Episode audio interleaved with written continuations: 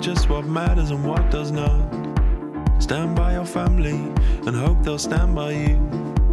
That's something social networks just won't do. I'll say it again.